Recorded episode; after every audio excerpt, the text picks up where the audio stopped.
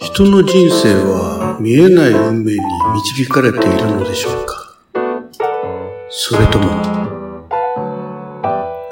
昭和の終わり、ある小さな町の商店街の片隅に、古びたフランス映画専門の映画館がありました。そこで上映されたかつてのフランス映画の名作の数々。1945年、天井桟敷の人々。1946年、美女と野獣。1957年、レ・ミゼラブル。1960年、太陽がいっぱい。1964年、シェルブールの雨傘。1967年、昼顔。などなど。では、フランスで幻の名作と言われた未完のこの作品と、その本当のストーリーのことは、ご存知でしょうか？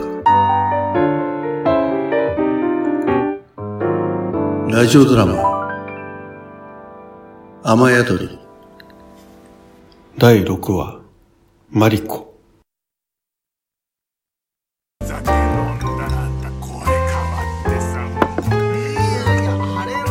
さて、我が未完の作品、そろそろ最後の仕上げ。フィン。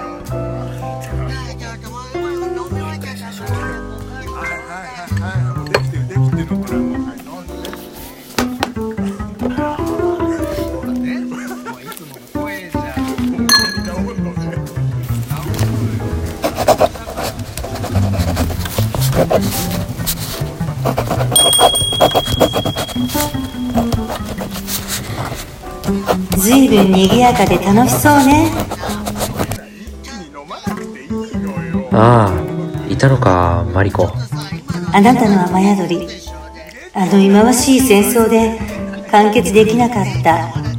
あなたの唯一の作品の本当のエピローグを見ないなんて死んでも死にきれないわ。28年前に一度死んでるじゃないか。またそんなこと言って何書いてるの？雨の別れは雨宿りで再び出会うためのプロローグ。そして人の心に宿るのも雨宿りか。うーんいいじゃない？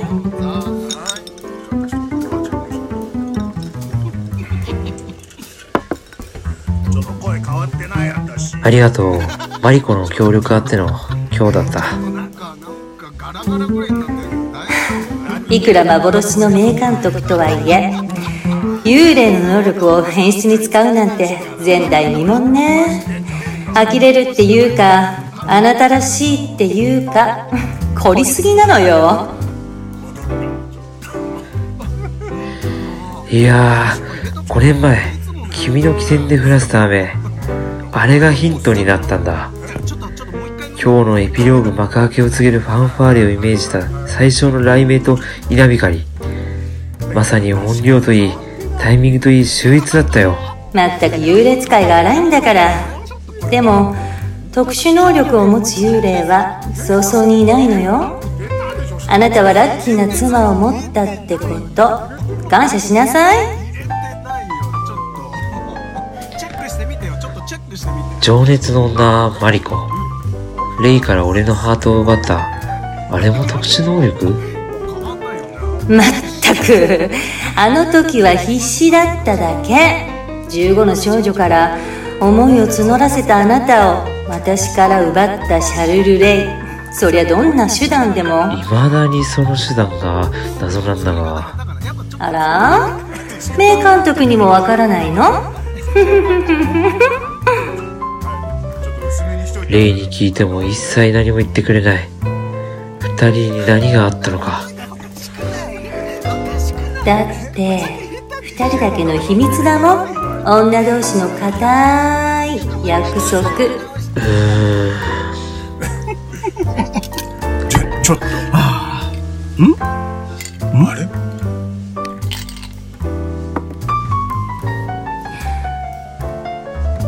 ちょっとうんレイとミッシェルが見てるわよ。あなたの独り言。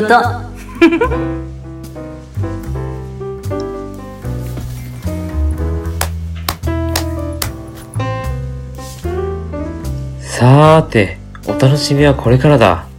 レイ、美味しいシャンパン開けて乾杯しよう。ちはまずいシャンパン置いてませんから。グラスは4つね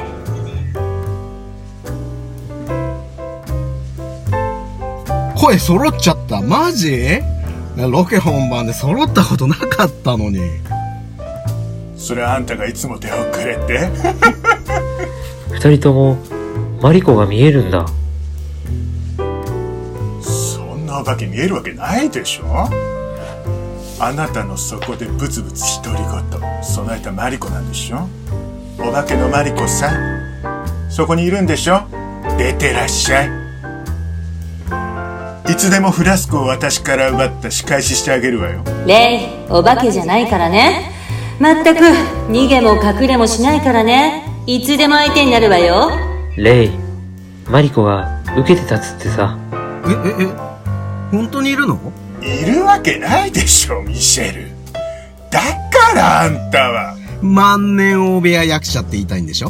こら先に言わないでよ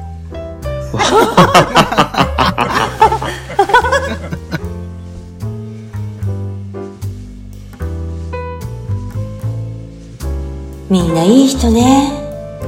ではラストシーン開幕ね。一番いい席からお手並み拝見。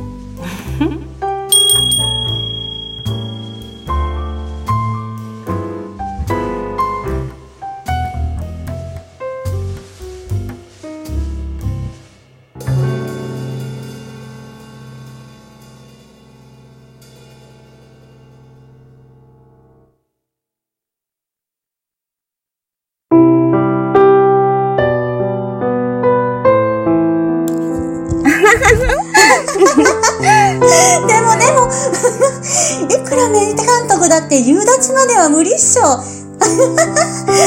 かしい。お腹がよしれそう。そんな奇跡が起こせるくらいなら、いくらでもお客さん動員して黒字経営できとったわ。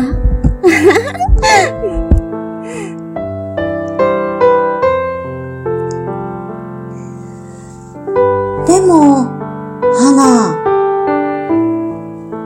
のんきに笑っとる場合じゃないし、これからどうするんうーん。パパはここを出とうないって。花はどうしたい？んうーん。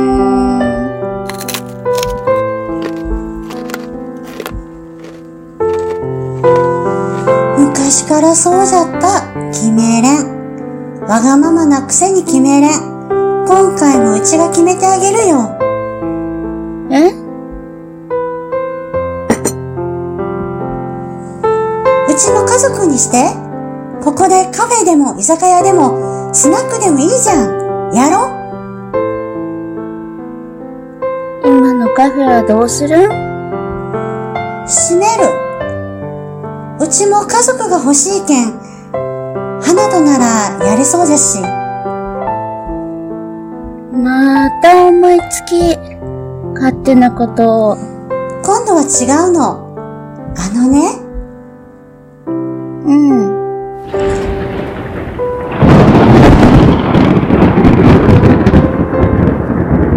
うん。それなら花も嬉しい。明日パパに話そう。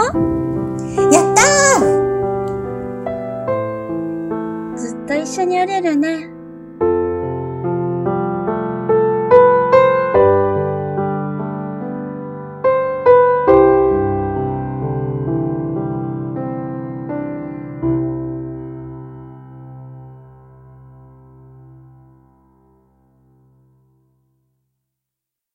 素直になれたらいいのに。